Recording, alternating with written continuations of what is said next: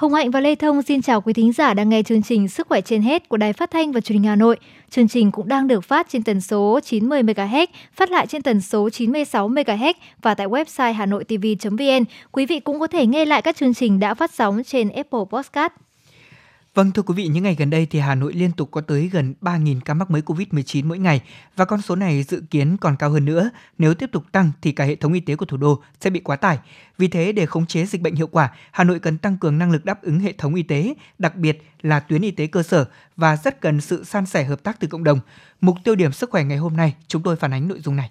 Trong mục vui sống mỗi ngày, chúng ta sẽ nghe lời khuyên của bác sĩ về dinh dưỡng và chế độ ăn cho người bệnh ung thư đường tiêu hóa trong dịp Tết. Dạ vâng, và trong mục Bí mật hạnh phúc, mời quý vị và các bạn cùng nghe bài viết có nhan đề Giọt nước mắt hạnh phúc. Ngay sau đây sẽ là những thông tin trong mục Bản tin sức khỏe. Bản tin sức khỏe.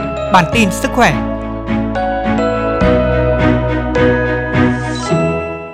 Thưa quý vị và các bạn, Thủ tướng Chính phủ Phạm Minh Chính tổ chức thăm dò, khảo sát việc tiêm vaccine cho trẻ em từ năm tuổi trở lên, tham khảo kinh nghiệm để trẻ đến trường học trực tiếp.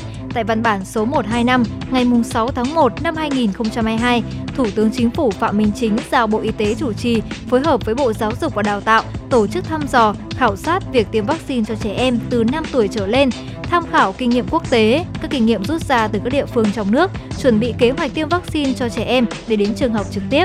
Thủ tướng Chính phủ Phạm Minh Chính cũng yêu cầu Bộ Y tế khẩn trương thực hiện các chỉ đạo của Thủ tướng Chính phủ về việc đẩy nhanh hơn nữa việc tiêm vaccine, về nhu cầu vaccine cần nhập khẩu để đảm bảo mục tiêu đã được Thủ tướng Chính phủ chỉ đạo. Thống nhất cách gọi các mũi tiêm để dễ theo dõi. Ngày sáu tháng một năm hai nghìn không trăm hai mươi hai, Văn phòng Chính phủ cũng có văn bản số một ba tám đề nghị Bộ Y tế khẩn trương hoàn thiện dự thảo nghị quyết của Chính phủ về việc mua vaccine để tiêm cho trẻ em từ năm đến dưới mười hai tuổi, báo cáo Thủ tướng Chính phủ. Việt Nam đã ghi nhận các trường hợp nhiễm biến chủng Omicron tại ba miền là các trường hợp nhập cảnh đã được quản lý cách ly kịp thời. Bộ trưởng Bộ Y tế Nguyễn Thanh Long mới đây cũng cảnh báo cuộc chiến phòng cô vít mười chín vẫn còn nhiều thách thức. Trước mắt, nếu để biến chủng Omicron lan tràn sẽ dẫn đến tình trạng quá tải hệ thống y tế. Theo nhận định của các chuyên gia, tốc độ lây nhiễm của Omicron cao gấp bảy lần trong nhóm chưa tiêm chủng và gấp ba lần với nhóm đã tiêm chủng đầy đủ, thế nên dẫn đến tăng rất nhanh số ca mắc, gây quá tải cho hệ thống y tế. Sự xâm nhập của biến chủng Omicron có thể sẽ còn xuất hiện thêm những biến chủng khác mới và tiếp tục đòi hỏi những nỗ lực rất lớn trong công cuộc phòng chống dịch bệnh. Do đó, Bộ Y tế đã có công điện gửi trưởng ban chỉ đạo phòng chống dịch cô vít mười chín, Chủ tịch Ủy ban nhân dân các tỉnh, thành phố về tăng cường các biện pháp phòng chống dịch bệnh cô vít mười chín trước biến chủng Omicron. vê kép hát o khẳng định tất cả các biến thể của cô vít mười chín, bao gồm cả biến thể Delta, đang chiếm ưu thế trên toàn thế giới, đều có thể gây ra bệnh nặng hoặc tử vong. Do đó, việc phòng ngừa luôn là chìa khóa cần thiết. Thưa quý vị và các bạn, thành phố Hà Nội đã điều chỉnh việc phân công các bệnh viện hỗ trợ chỉ đạo tuyến và tiếp nhận người bệnh cô vít mười chín. Cụ thể là các bệnh viện tầng ba gồm Đa khoa Đức Giang, Thanh Nhàn, Đa khoa Hà Đông, Đa khoa Sanh Pôn và Bệnh viện Đa khoa Đống Đa, chuyên khoa đầu ngành truyền nhiễm, hỗ trợ chuyên môn các bệnh viện đa khoa, chuyên khoa tuyến thành phố, tuyến huyện. Các bệnh viện đa khoa, chuyên khoa tuyến thành phố, tuyến huyện thì hỗ trợ chuyên môn các trung tâm y tế và cơ sở y tế tư nhân trên địa bàn được phân công trong công tác điều trị cô vít mười chín. Hiện nay, việc test nhanh kháng nguyên để phát hiện các ca mắc cô vít mười chín đang được Hà Nội triển khai trên diện rộng. Các trường hợp ép không được khẳng định bằng test nhanh kháng nguyên từ ngày mười lăm tháng mười hai năm hai nghìn không trăm hai mươi mốt đến nay được ghi nhận là khoảng hơn hai mươi nghìn trường hợp tại ba mươi quận huyện. Như vậy, trung bình mỗi ngày, thành phố phát hiện thêm gần một nghìn ép không bằng test nhanh. Việc xác định ca bệnh bằng test nhanh giúp rút ngắn thời gian khoanh vùng dập dịch, phân loại, bố trí bệnh nhân vào các tầng điều trị phù hợp. Trước số ca mắc cô vít mười chín tại Hà Nội liên tục tăng trong những ngày gần đây, lên tới hai nghìn ca mỗi ngày, tuyến y tế cơ sở đang có dấu hiệu quá tải do nhân lực thiếu hụt mà công việc phải đảm đương rất nhiều. Để ứng phó tốt hơn với diễn biến mới của dịch bệnh, Sở Y tế Hà Nội vừa ban hành văn bản về hướng dẫn quy trình phối hợp trong việc quản lý theo dõi ép không tại nhà, trong đó yêu cầu thành lập ngay tổ hỗ trợ theo dõi người nhiễm cô vít mười chín tại nhà với lực lượng thanh niên là nòng cốt.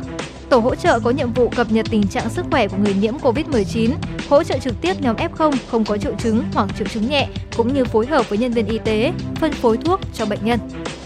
Các địa phương đẩy nhanh tiến độ tiêm mũi thứ ba vaccine phòng cô vít mười chín, tuy nhiên có nơi chưa nắm rõ quy định về khoảng cách giữa các mũi tiêm khi tổ chức cho người dân đăng ký. tiêm liều bổ sung áp dụng cho những người đã tiêm chủng đầy đủ liều vaccine nhằm tăng cường, khôi phục khả năng bảo vệ cơ thể của các liều cơ bản. Liều bổ sung dành cho những người từ mười tám tuổi trở lên có tình trạng suy giảm miễn dịch vừa và nặng như người cấy ghép tạng, ung thư, H I V, đang điều trị thuốc ức chế miễn dịch hoặc đã điều trị trong vòng sáu tháng, đã tiêm đủ hai mũi vaccine phòng covid mười chín. Khoảng cách tiêm một mũi bổ sung sau mũi cuối cùng của liều cơ bản từ hai mươi tám ngày đến ba tháng. Đối với những người có chỉ định tiêm liều bổ sung, sau khi đã tiêm liều bổ sung thì được coi là hoàn thành liều cơ bản. Tiêm liều nhắc lại vaccine phòng covid mười chín cho đối tượng là người từ mười tám tuổi trở lên đã tiêm đủ liều cơ bản hoặc liều bổ sung, bảo đảm bao phủ cho toàn bộ số người bệnh nền, người cần được chăm sóc dài hạn tại các cơ sở y tế, người từ năm mươi tuổi trở lên, người trực tiếp xét nghiệm công tác chăm sóc điều trị bệnh nhân covid mười chín hay là các nhân viên y tế làm nhiệm vụ. Khoảng cách tiêm một mũi nhắc lại ít nhất ba tháng sau mũi cuối cùng của liều cơ bản, liều lượng để tiêm bổ sung và nhắc lại theo hướng dẫn sử dụng của các nhà sản xuất đã được Bộ Y tế cho phép. Thưa quý vị và các bạn, Anh đã báo cáo tỷ lệ lưu hành covid mười chín cao kỷ lục trong tuần cuối cùng của năm hai không hai mốt ở nước này. Với tỷ lệ một trong mười lăm người ở Anh bị nhiễm bệnh, Thủ tướng Anh Boris Johnson cho biết số ca mắc covid mười chín ở nước này đang gia tăng với tốc độ nhanh nhất từ trước đến nay. Số lượng ca bệnh ngày càng tăng đã dẫn đến những căng thẳng lớn đối với dịch vụ công như bệnh nhân, nơi đối mặt với tình trạng thiếu nhân viên y tế và số người nhập viện đang ngày càng tăng. Thủ tướng Johnson đã phản đối việc áp đặt các biện pháp hạn chế nghiêm ngặt ở Anh. Thay vào đó, ông kỳ vọng rằng chiến dịch tiêm mũi vaccine tăng cường và sự thận trọng trong dân chúng sẽ đủ để hạn chế làn sóng lây nhiễm mới nhất, bất chấp sự xuất hiện của biến thể Omicron có khả năng lây truyền nhiễm cao. Trung bình hơn hai trăm hai mươi nghìn trường hợp mắc covid mười chín mỗi ngày đã được ghi nhận trong tuần trước, và việc cung cấp các dịch vụ và năng lực xét nghiệm đang ngày càng trở nên căng thẳng. Biến thể Omicron đã gây ảnh hưởng mạnh nhất ở thủ đô London, nơi cứ mười người thì có một người cho kết quả dương tính với virus SARS-xê o vê hai. Cơ quan An ninh Y tế Vương quốc Anh cho biết, những người không có triệu chứng COVID có thể kết quả dương tính trong xét nghiệm nhanh ở Anh sẽ không cần xác nhận kết quả bằng xét nghiệm pê xê rờ mà cần phải đến phòng thí nghiệm để xử lý. Một động thái được đưa ra để giảm bớt áp lực cho các cơ sở xét nghiệm. Thủ tướng Boris Johnson nói rằng các yêu cầu kiểm tra đối với khách du lịch sẽ được nới lỏng từ ngày bảy tháng một, bao gồm cả việc loại bỏ việc xét nghiệm trước khi khởi hành. Các thành phố lớn ở Ấn Độ như là Delhi, Mumbai hay là Kolkata đang chứng kiến số ca mắc covid mười chín tăng mạnh, mặc dù không có sự gia tăng tương ứng về số ca nhập viện.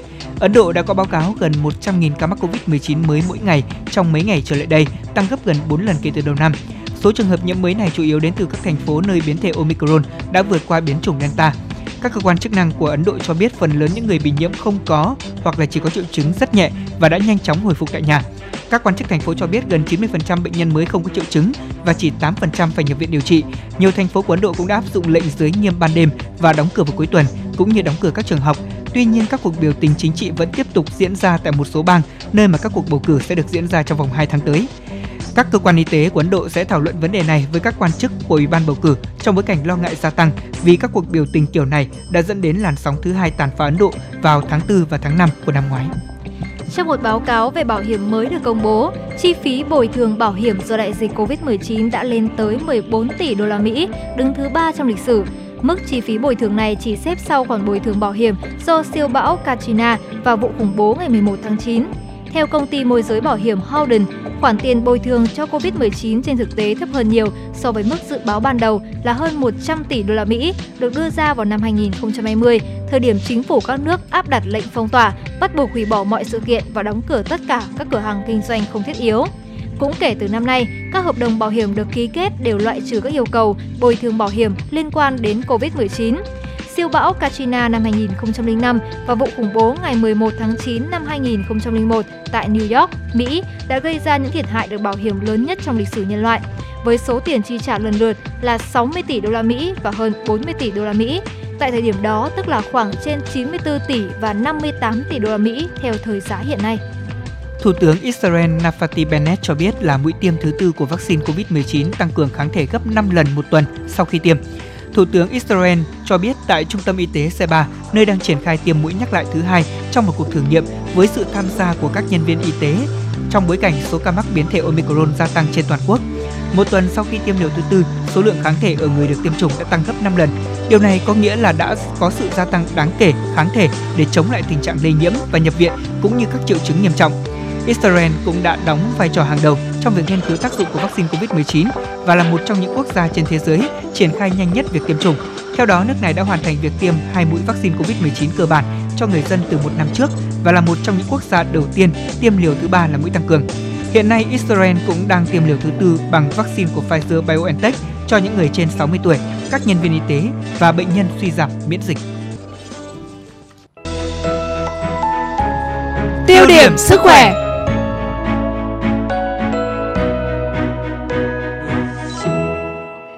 Thưa quý vị, hiện dịch covid mười chín ở Hà Nội đang diễn biến phức tạp với xấp xỉ gần ba nghìn ca mắc mới mỗi ngày. Trước tình hình này, nhiều tổ chức cá nhân triển khai nhiều hoạt động nhằm chia sẻ áp lực cho hệ thống y tế cơ sở. Anh Nguyễn Văn Trương sống tại khu chung cư New Horizon City, tám mươi bảy Lĩnh Nam, phường Mai Động, quận Hoàng Mai, Hà Nội, cảm thấy trong người không khỏe, giống bị cảm cúm, nên đã mua test nhanh và cho kết quả dương tính với SARS-xê o vê hai. Sau khi thông báo với y tế phường và được xét nghiệm khẳng định, gia đình anh rất bất ngờ khi có tới sáu người trở thành ép không. Dù trước đó đã thực hiện tốt công tác phòng chống dịch, hiện tại, các thành viên đang được cách ly, điều trị tại nhà và thường xuyên nhận được sự tư vấn từ tổ covid mười chín cộng đồng tại chung cư. Tổ Covid cộng đồng tại Tam Bình Nhân Nam có biết được thông tin thì có liên hệ với tôi và tư vấn phương pháp điều trị rồi hình thức cách ly và có những cái khó khăn gì sẽ liên lạc với tổ Covid, khiến bệnh nhân chúng tôi thì cũng yên tâm. Tôi đánh giá là họ rất nhiệt tình, hỏi thăm thường xuyên cho bệnh nhân và trả lời ngay và luôn những câu hỏi và khúc mắc của những bệnh nhân. Nếu mà không có tổ Covid này thì sẽ không có cái người luôn luôn nhắc mình. Theo bác sĩ Nguyễn Thị Kim Oanh, thành viên tổ Covid cộng đồng tám mươi bảy, khu chung cư tám mươi bảy Lĩnh Nam, tổ Covid cộng đồng hiện gồm thành viên ban quản trị, ban quản lý tòa nhà và các bác sĩ là cư dân tại khu chung cư. Tới nay, sau khoảng hai tuần thành lập, tổ Covid cộng đồng tám mươi bảy nhận được rất nhiều cuộc gọi, tin nhắn từ các gia đình có trường hợp ép không cần được tư vấn. Chủ yếu xoay quanh các vấn đề như làm thế nào để không lây nhiễm cho những người xung quanh, những dấu hiệu nào cảnh báo tình trạng bệnh nặng hơn, chế độ ăn uống, nghỉ ngơi ra sao. Để tổ y tế của chung cư hoạt động tốt thì cần sự phối hợp chặt chẽ của y tế phường, tổ trưởng tổ dân phố, ban quản lý của chung cư. Bởi quản lý ép không cũng như điều trị tại nhà đều đã có quy định chi tiết, buộc người dân phải biết khi nào thành ép không thì phải làm gì, tức là họ gọi đến đâu để được tư vấn. Nếu mà mình không hỗ trợ phần nào thì các cư dân sẽ không biết là phải liên hệ với ai, sẽ bị ở trong cái tâm trạng là lo lắng cũng như là cái tâm lý là khi bị ép không thì mình phải điều trị như nào, mình phải làm gì, bệnh nhân rất là hoang mang. Thế thì tổ y tế mục đích mình lập là để giúp cho các người bệnh ép không điều trị được tốt nhất, đảm bảo tốt nhất về tâm lý, cũng như là được tư vấn trực tiếp, hướng dẫn được các tình huống có thể xảy ra. Chị Lương Huyền My, Chánh Văn phòng Hội Thầy thuốc trẻ Hà Nội, thành viên Ban điều hành Mạng lưới Thầy thuốc Hà Nội cho biết, hiện mạng lưới tại Hà Nội được chia làm hai nhánh.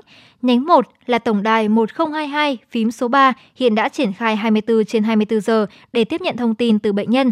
Nhánh này có sự tham gia của một trăm sinh viên của các trường y dược trên địa bàn thành phố, hỗ trợ lấy thông tin và sàng lọc khi bệnh nhân gọi lên tổng đài, sau đó chuyển về nhóm G hai mươi ba theo hai khung giờ là mười hai giờ và hai mươi mốt giờ để bác sĩ có thông tin sàng lọc và đẩy dữ liệu lên hệ thống. Còn một nhánh nữa là nhánh gọi ra, có hơn sáu trăm bác sĩ và tình nguyện viên hỗ trợ ba mươi quận huyện thị xã trên địa bàn thành phố. Tách nhóm ra là hai mươi tám nhóm, gồm hai mươi tám bác sĩ quản lý tại ba mươi quận huyện thị. Một ngày thì chúng mình sẽ sàng lọc được tầm khoảng hai nghìn đến ba nghìn bệnh nhân covid mười chín. Sau hai tuần hoạt động thì mình đã hỗ trợ được gần bảy nghìn bệnh nhân ép không trên địa bàn thành phố, gọi ra gần mười lăm nghìn cuộc đàm thoại. Sau khi nhập dữ liệu từ phần mềm quản lý ép không của Sở Y tế, mạng lưới Thầy thuốc Hà Nội sẽ hỗ trợ bệnh nhân điều trị tại nhà, chuyển viện cấp cứu, phối hợp với y tế địa phương để cấp cứu kịp thời những trường hợp tăng nguy cơ. Sau hai tuần hoạt động thì có hai mươi lăm bệnh nhân có phân tầng nguy cơ bốn đã được nhập viện cấp cứu kịp thời, có mười lăm trường hợp nguy cơ ba cũng đã được y tế địa phương hỗ trợ và sử dụng máy thở oxy tại nhà. Khi chuyển nguy cơ nặng thì cũng được chuyển đến các bệnh viện điều trị bệnh nhân covid mười chín theo tuyến phù hợp. Có thể thấy sự tham gia hỗ trợ các ép không tại nhà của cộng đồng là rất đáng hoan nghênh, góp phần giảm tải áp lực cho hệ thống y tế cơ sở của Hà Nội, đặc biệt là trong giai đoạn hiện nay. Riêng với mô hình tổ Covid cộng đồng do người dân tại địa phương tự thành lập, cần có sự phối hợp quản lý từ chính quyền địa phương để đảm bảo hiệu quả cao nhất. Vui sống mỗi ngày.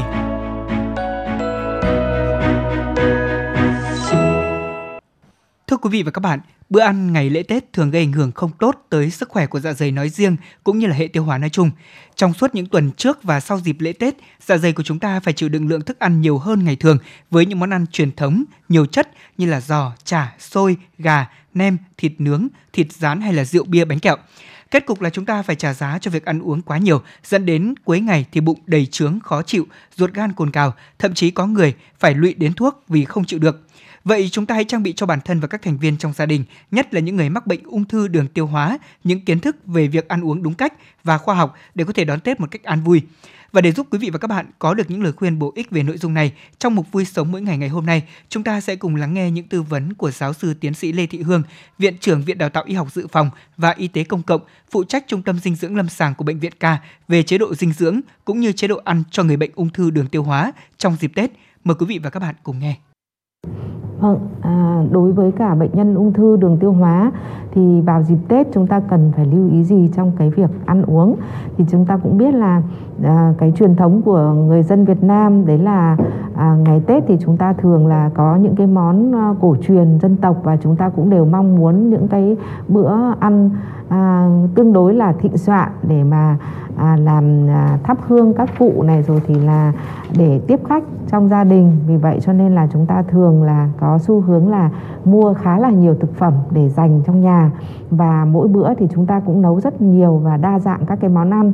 Tuy nhiên thì với những người bệnh ung thư đường tiêu hóa, chúng ta cũng lưu ý là chúng ta cũng không để giảm đi cái hương vị của ngày Tết, nhưng chúng ta cũng phải lưu ý là chúng ta ăn uống như thế nào đấy để không làm quá tải cho cái đường tiêu hóa, nó phải quá mệt mỏi trong những ngày Tết. Vì thế, cái việc đầu tiên đấy là chúng ta đảm bảo ăn đầy đủ các chất dinh dưỡng và các cái thức ăn thì phải tươi, không được để quá lâu trong tủ lạnh, cũng như là không được uh, chế biến đi chế biến lại, ví dụ rán đi rán lại, hoặc là uh, những cái thực phẩm mà chúng ta bảo quản trong tủ lạnh lâu ngày rồi thì nó cũng không tốt cho người bệnh ung thư. Và thứ hai là chúng ta ăn ở một cái mức độ vừa phải, không ăn quá nhiều, quá no, và và nó sẽ gây ra là chúng ta cảm giác là khó tiêu. Và đặc biệt là trong những ngày Tết thì đồ bánh kẹo, đồ ngọt cũng rất là nhiều, và các cái thức ăn mà đồ ăn sẵn cũng rất là nhiều. Thì với những người bệnh ung thư, chúng tôi cũng khuyên là chúng ta không nên ăn quá nhiều thức ăn chế biến sẵn, bởi vì chúng tôi cũng biết là trên thị trường thì nào là xúc xích, lạp sườn, rồi thì dăm bông, rồi à, gà, gà gọi là hun khói, rồi thịt hun khói, rồi chân giò hun khói, rất nhiều các cái món đấy. Thì tôi cũng đưa lời khuyên tới các bạn mà có ung thư đường tiêu hóa, chúng ta không nên ăn quá nhiều những cái thực phẩm này, và luôn luôn cố gắng là gì, bên cạnh cái việc mà chúng ta ăn các cái thực phẩm là à, thịt thì chúng ta vẫn nên duy trì các cái món cá hoặc là tôm, hoặc là đa dạng thực phẩm trong ngày Tết. Và làm thế nào đấy thức ăn vẫn phải đảm bảo là À, có một cái hàm lượng dinh dưỡng cao, bởi vì là đặc biệt với những người ung thư mà bị à, suy dinh dưỡng thì cái lượng chúng ta đã ăn được ít thì cái chất nó phải được nhiều để chúng ta bù lại cái năng lượng cũng như là cái hàm lượng protein cần thiết. Và điểm thứ ba là luôn luôn nhớ phải ăn đầy đủ rau và hoa quả và chất xơ thì sẽ giúp cho chúng ta tiêu hóa được À, thức ăn một cách tốt hơn. Nhất là ngày Tết chúng ta ăn nhiều thịt, nhiều mỡ thì lại càng cần phải ăn nhiều rau xanh và quả. Và cái điểm thứ tư là chúng ta cũng phải uống đầy đủ nước, cũng như là à, hoạt động thể lực, bởi vì có thể là ngày Tết chúng ta cũng à, không có đi ra ngoài nhiều, đặc biệt là trong cái thời gian dịch dã như thế này. Thì bên cạnh cái việc là ăn uống đầy đủ cân đối thì chúng ta cũng phải có cái hoạt động thể lực để chúng ta giúp cho cái việc tiêu hóa thức ăn, cho cái bữa sau chúng ta lại ăn được ngon miệng hơn. Và luôn luôn là theo dõi cái cân nặng của mình, đặc biệt là những cái người bệnh ung thư mà lại có thừa cân béo phì thì càng cần phải lưu ý trong dịp Tết. Chúng ta cần, mặc dù là rất ngon, rất thèm, nhưng mà chúng ta cũng phải kiểm soát cái cân nặng của mình, vì đôi khi những người bệnh ung thư mà bị thừa cân béo phì thì nó cũng làm cản trở cái việc mà chúng ta điều trị, hoặc là nó cũng là cái nguy cơ mà có thể tái phát lại ở những cái căn bệnh ung thư, ví dụ như ung thư vú, ung thư cổ tử cung ở phụ nữ. à, và à, chúng ta cũng lưu ý là cái đường ngọt là cái mà rất là dễ, bởi vì cứ khách đến thì chúng ta ngồi chúng ta ăn, mỗi một lần khách đến như vậy thì chúng ta lại ăn thêm một cái kẹo hoặc là thêm một cái bánh, à, thì nó cũng là cái um, cơ nguyên mà để làm cho qua Tết là chúng ta sẽ tăng cân lên một cách uh, rất là dễ nhận thấy. Vâng, thì đấy là một số các cái điểm mà tôi muốn chia sẻ với các uh, bạn. Bí mật hạnh phúc.